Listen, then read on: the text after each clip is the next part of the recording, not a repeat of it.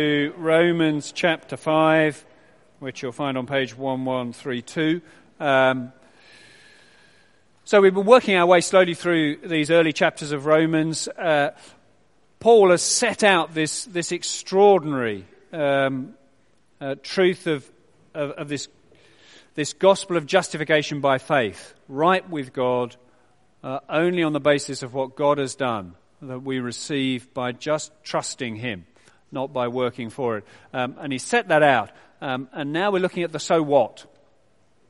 Um, how does this, uh, what does this mean? And in the passage that we're looking at in chapter 5, um, very stark contrasts uh, for us to notice um, in this uh, so what section. Dawn's going to come and read for us.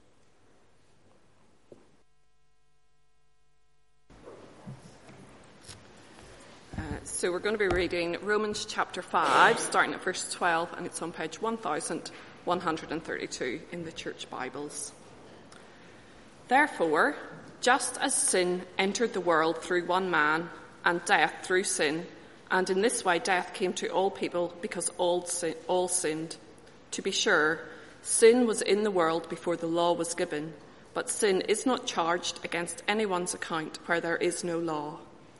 Nevertheless, Death reigned from the time of Adam to the time of Moses, even over those who did not sin by breaking a command, as did Adam, who is the pattern of the one to come.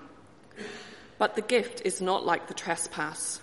For if the many died by the trespass of the one man, how much more did God's grace and the gift that came by the grace to the one of the one man, Jesus Christ, overflow to the many?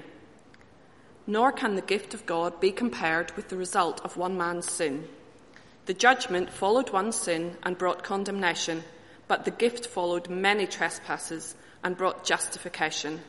For if, by the trespass of the one man, death reigned through that one man, how much more will those who receive God's abundant provision of grace and of the gift of righteousness reign in life through the one man, Jesus Christ?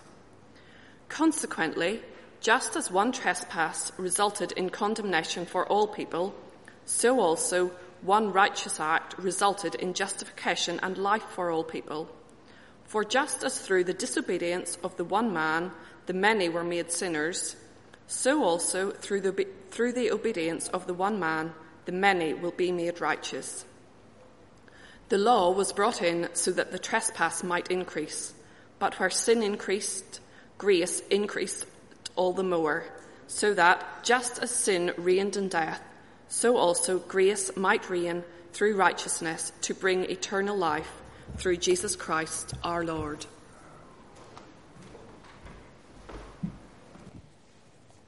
Thanks, Dawn, for reading.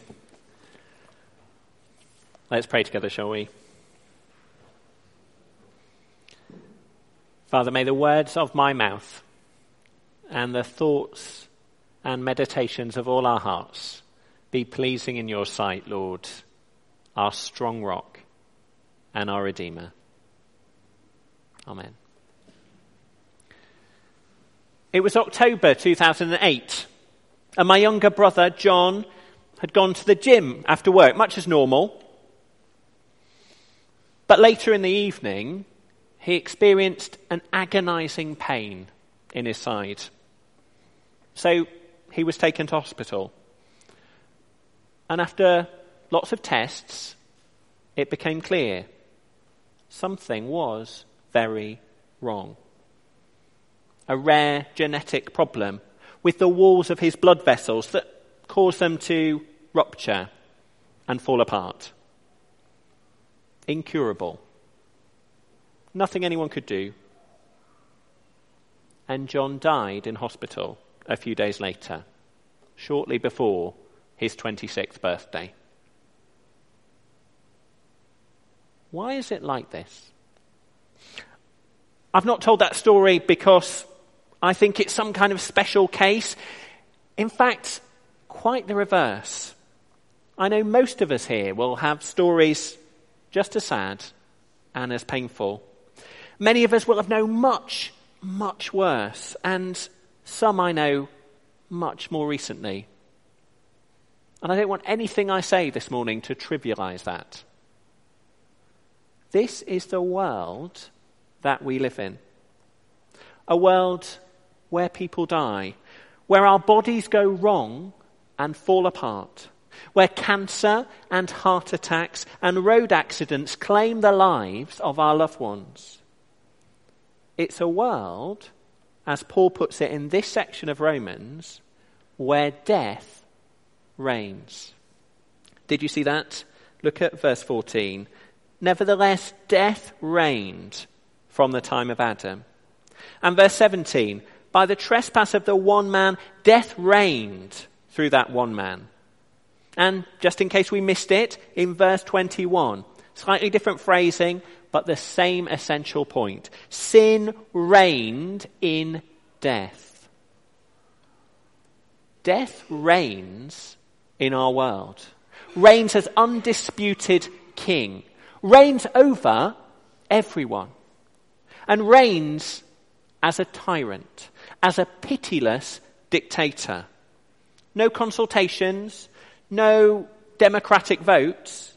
Death calls the shots. And despite all our efforts and all our medical brilliance, in the end, there's nothing we can do.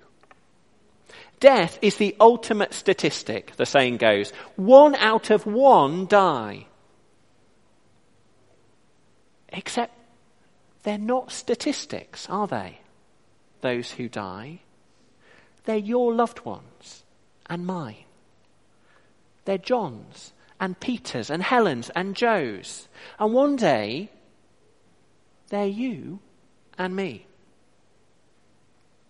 And when we look death in the face, we feel, don't we, that it's wrong, that it shouldn't be like this. So, why is it? And what can be done about it? Those are the questions that Paul's answering for us here. They're not easy answers. This is not an easy passage. But they're crucial answers for all of us who live in a world where death reigns. So let's look at Paul's answers together. We'll do that under three headings. They're on the back of the service order, if that helps you. And first, let's see the root problem. Because Paul's clear from the outset that the reign of death is wrong. It shouldn't be this way. Death is not the rightful ruler of our world. It's a usurper, an alien invader. So where does it come from? Look at verse 12. Therefore, just as sin entered the world through one man and death through sin, and in this way, death came to all people because all sinned. The problem, the Bible tells us, is that sin has entered our world and death through sin. This reign of death that we all live under is a consequence of sin. Human sin, our rejection of God and His rule, our determination to call the shots and do whatever we want. But be careful, because what Paul's not saying here is that our root problem is that we as individuals sin and break God's law. That we do, every one of us. And Paul has showed us that in devastating detail in chapters 1, 2, and 3 of Romans. But it's not what he's saying here, because he's showing us a deeper root problem. Our own personal sinful behavior, says Paul, is not our root problem. It's a symptom, but it's not the cause.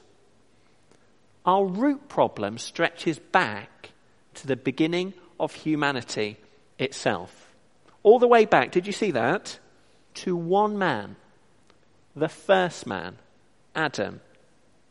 The state of our world, the reign of death everywhere over everyone, is a direct consequence of Adam's sin, of what's described for us back in Genesis chapter 3. Adam's eating the fruit that God had forbidden him to eat. Adam's trespass, as Paul calls it here, his stepping over the line, rejecting God's good rule and saying, No, I'll do it my way. I'll decide. That's where it comes from. That's where it all went wrong. Verse 12 Sin entered the world through one man. Verse 15 The many died by the trespass of the one man. Verse 17 By the trespass of the one man, death reigned. Now that might sound totally bonkers to you. You might well be thinking, Adam, was there really such a person? And even if there was, what on earth would that have to do with me? I mean, I'm not him. I, wasn't there, and I can't be held to account for his actions, can I? Surely God should hold me to account for my actions, my decisions. Well, he will. And Paul's already been at pains to show us in chapters 1, 2, and 3 that no one will pass that test, that no one is righteous, that all have sinned. But, Paul's saying, that's not our root problem. Look at verse 13. To be sure, sin was in the world before the law was given. But sin is not charged against anyone's account where there is no law. Nevertheless, death reigned from the time of Adam to the time of Moses, even over those who do, did not sin by breaking a command, as did Adam, who is a pattern of the one to come. God's law shows our sin, charges our own personal rebellion and law breaking to our account. But it didn't start there. Sin was in the world before the law was given. Death reigned from the time of Adam to the time of Moses. Even before God gave his law through Moses, death was reigning in our world. Why? Because of Adam. That first man who the Bible is clear was real and was responsible. Adam, you see, wasn't just our ancestor, he was our representative.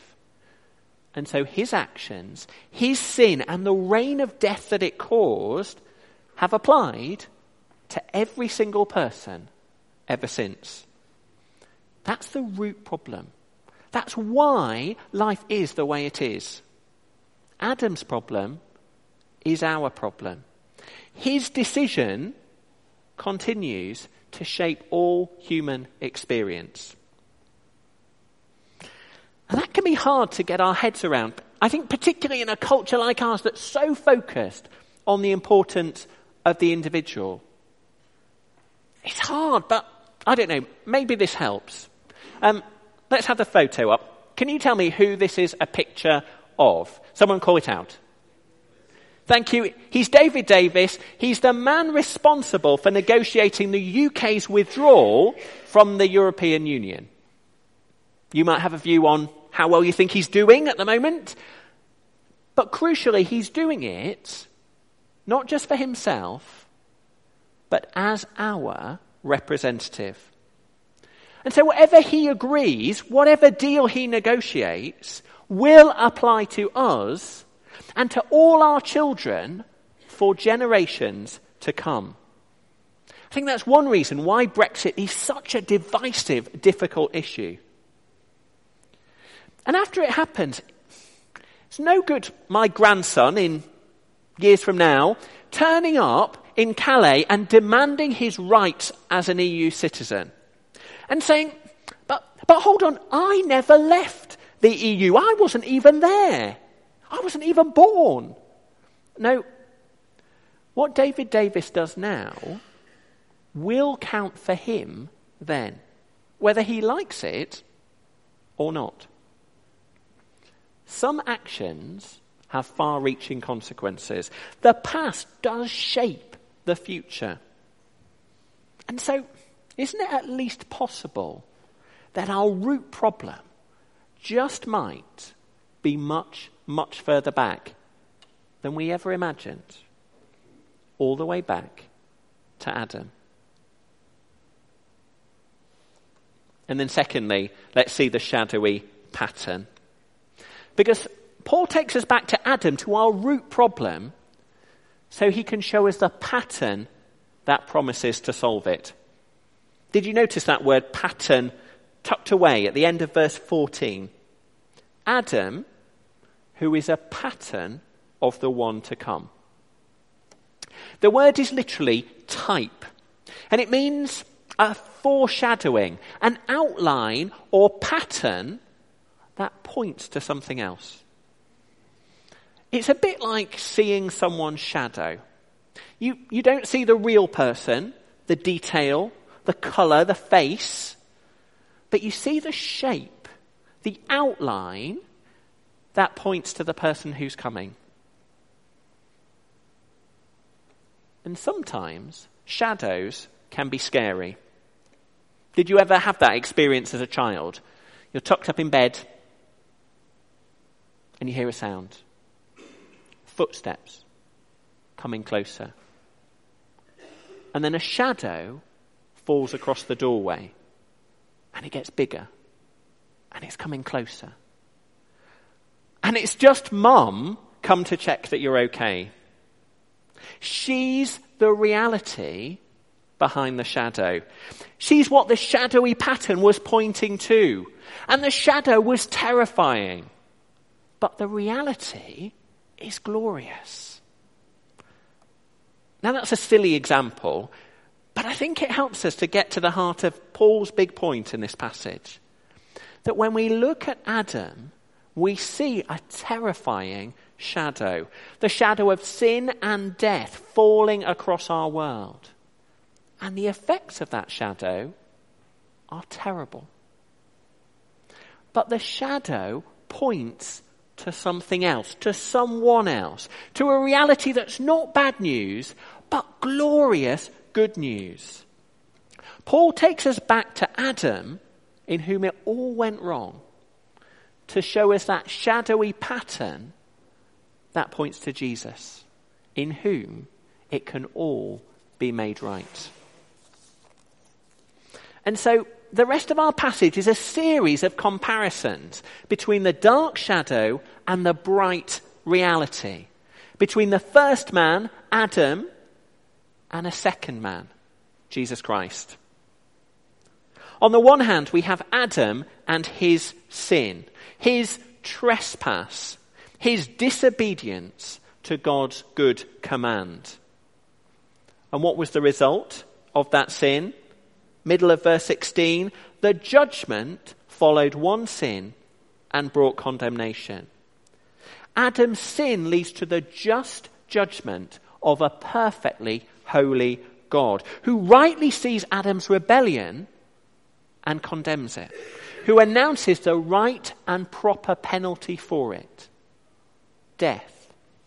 Death for Adam and for all humanity who has followed after him. Physical death here and now in this life, and eternal death. Eternal separation from God and all his goodness for all eternity in the future. That's the shadowy pattern that has fallen over us. Disobedience leading to judgment, condemnation, and death. And gloriously, Jesus fits that pattern perfectly, but reverses the terrible chain of human lostness at each and every point. Verse 19 In the place of Adam's disobedience, Jesus presents the obedience of the one man. Jesus' perfect, sinless life lived in total obedience to his Father. And the result? Verse 18 Just as one trespass resulted in condemnation for all people, so also one righteous act resulted in justification and life for all people. For just as through the disobedience of the one man the many were made sinners, so also through the obedience of the one man the many will be made righteous. In place of a just judgment on Adam's sin that's counted ours in him that brings God's condemnation, Jesus, through his obedience, his perfect righteous life, secures our justification, as his righteousness is counted as ours in him, and we're made right before a holy God. And so we can experience not death, but life. Here and now, and on and on forever. Verse 21 eternal life in God's presence, experiencing all of God's goodness forever. Do you see the pattern? Do you see how Jesus gloriously, perfectly fills the dark shadow with amazing light? Perfectly reverses the curse and undoes the damage. How we're lost in Adam, but saved in Jesus Christ. That's why we need Jesus. That's why everyone, whoever they are, needs him. Because we're lost in our first representative, Adam. And nothing we can ever do as equally sinful people can ever undo that. Trying to do that's like me popping over to Brussels to see if I can sort out Brexit. It won't work. We can only be saved by trusting in another perfect representative, Jesus Christ, to do for us what we can never do for ourselves.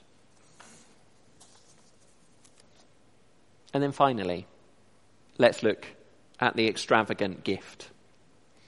Because Paul's aware of a danger here in lining up Adam and Jesus, dark shadow and bright reality.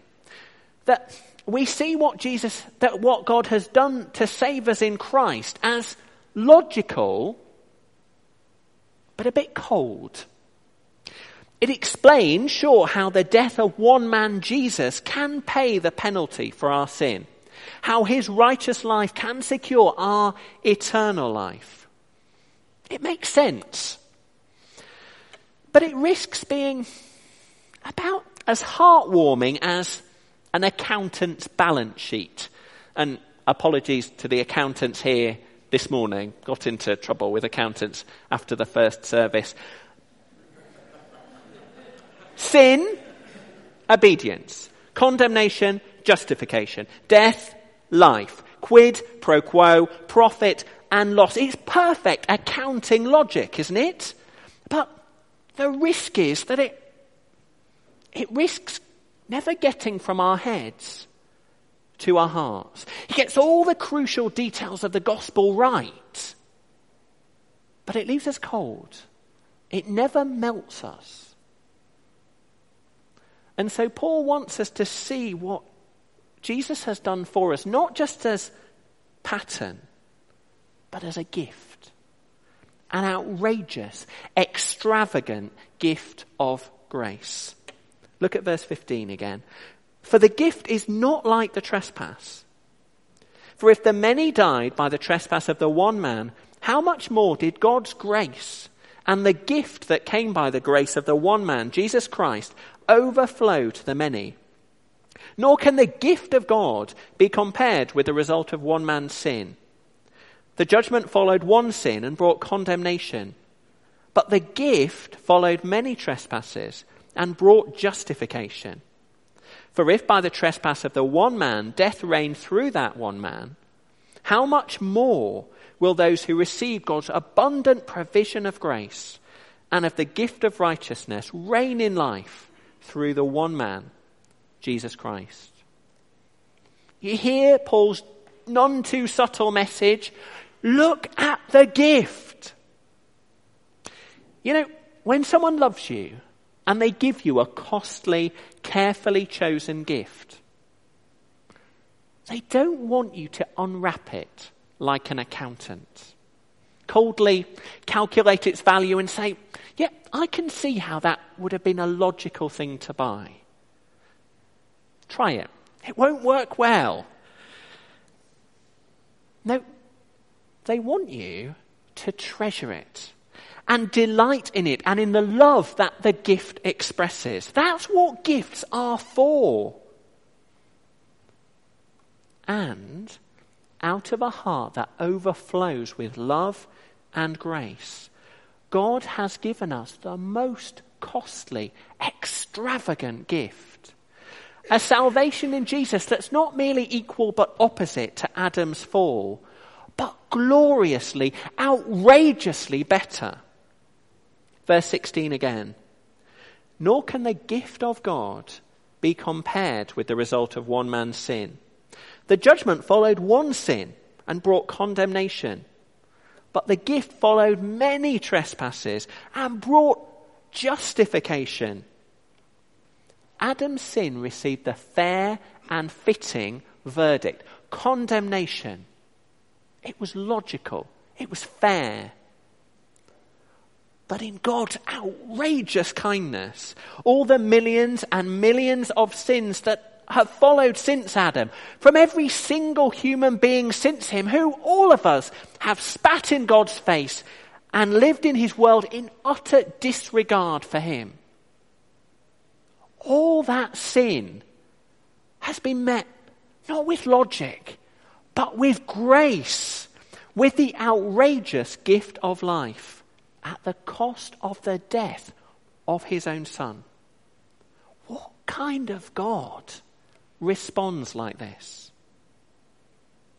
And verse 17 If by the trespass of the one man death reigned through that one man, how much more will those who receive God's abundant provision of grace and of the gift of righteousness reign in life through the one man, Jesus Christ? Adam's sin brought the reign of death into our world. All that misery and suffering and heartache and loss. But in Christ, through the cross and the resurrection, death's reign is broken. Death's crown is taken. And that crown is given to who? To us. To us, to those of us who trust in Jesus. How much more will those who receive God's abundant provision of grace and of the gift of righteousness reign in life through one man, Jesus Christ?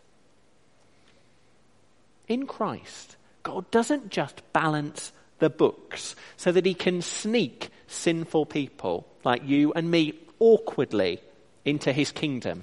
A bit like embarrassing guests at a party. I've paid the admission price, but now can you just stay in the corner and try not to get noticed? Try not to embarrass yourself too much? That's not how it is. God welcomes us open armed as kings and queens, co heirs with Christ, to reign in life with Him forever. Why would God treat you and treat me with such extravagant generosity? How can He be so gracious and so good? Those are the questions we'll be asking ourselves for all eternity. When the dreadful reign of death is finally broken. As this extravagant gift of life for all who trust in Jesus never ends, never runs out, never stops amazing us. And that's the gift we're rejoicing in by faith this morning, that we'll be rejoicing in as we turn to celebrate the Lord's Supper in a few moments. The terrible reign of death broken in Jesus. The glorious reign of life to come. Let me pray for us.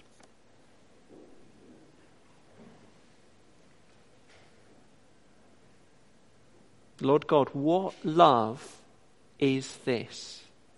What staggering, outrageous grace. That you would meet our sin, not with condemnation, but with the righteousness of Christ. That you would break the reign of death and that you would bring us eternal life with you forever. Father, that is a staggering thing. Would you amaze us with it afresh this morning? In Jesus' name. Amen.